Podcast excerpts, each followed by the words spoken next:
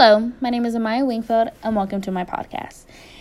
In this podcast, we will be talking about the Big Six. That just sounds incredible, doesn't it? The Big Six, the Big Six, okay? But who are the Big Six? Well, the Big Six are the six media giants who control 90% of what we read, watch, and or listen to. How did we get down to six companies? Well, it happened somewhere over the last 30 years. In 1983, 90% of American media was owned by 50 companies. By 2011, though that same 90% was controlled by six companies. That's a big difference.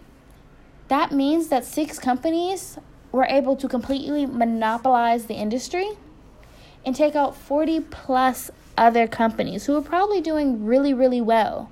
But these six were just doing much, much better. Now, in my next podcast, I'll be talking more specifically about Disney and so on and so forth. But for now, we'll stick to the big six. So, why am I even talking about the big six? Well, we interact with them every day, whether we want to or not. Now, depending on what website or company you're listening to this from, you could be listening through one of the big sixes the big six's many sub corporations. Now, if you're just listening to this on Anchor, then maybe, maybe not. But if you're listening to this on anything like Apple Music, Spotify, Pandora, or any of those other big mu- music and podcast radios, you're definitely interacting with the Big Six. Who else could you have where else could you have interacted with the big, big six today? If you watched anything on ESPN, you interacted with Disney. If you watched anything on Showtime, you interacted with CBS. If you watched anything on Time Warner, HBO, I mean, sorry, if you watched anything on HBO or Time, that's Time Warner. If you watched anything on NBC, that's GE. And if you watched anything or read anything on the Wall Street Journal or Fox, you're definitely dealing with News Corp. That's a big deal. So let's break it down just a little bit further. 232 media executives control 277 million Americans. 277 million Americans are controlled by 232 media executives. That's pretty much the audience size of San Francisco let's break it down just slightly further. For every media exec, one singular, one human person, one media exec, there are 850,000 subscribers, listeners, readers, and watchers who are then controlled by that one media exec. Can you imagine? Don't you want to know who your one media exec is? Wouldn't that be cool if they sort of like assigned you one and you all took votes on what you could and couldn't watch?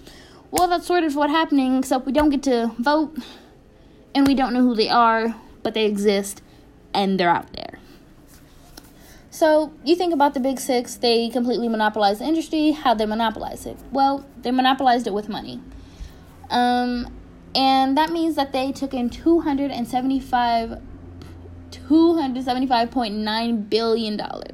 That's 36 billion more than Finland's GDP according to 2010. And that's enough to buy every NFL team 12 times. Now, why is this a big issue for me?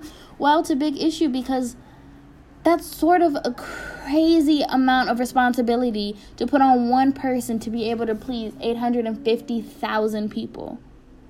I don't know if you're happy with all the media that you are exposed to, but sometimes I'm not.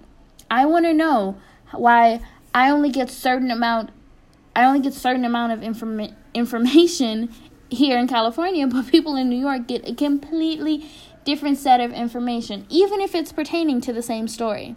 And that's why I want to talk about this topic. It's a huge deal. It's bigger than we've ever realized, but no one's really been able to point it out. And that's what I'm going to do. So, you know, just watch out for my podcast. I'm talking about this more specifically to learn more about Disney. Disney, something we've all learned and love. But I just want to know how much of what they post and record and send out to us feeble humans is actually important is actually going to make a difference in our lives, but we consume it and we read it and we watch it every single day. And I'm not complaining because I love a bunch of Disney movies. Not gonna complain. I just want to know what is the thought process and why am I exposed to certain things? Is there a reason why a lot of the stories that we read and watch now are all similar, or is it just because we've run out of ideas? Or is it because they only want us to learn and hear certain things? And I'll get further into that. But that is what I am saying here in this podcast. I introduced you to the Big Six. I sort of introduced you to me. And in the next couple ones, I'm going to introduce you further and further into the Disney spiral that I am currently on.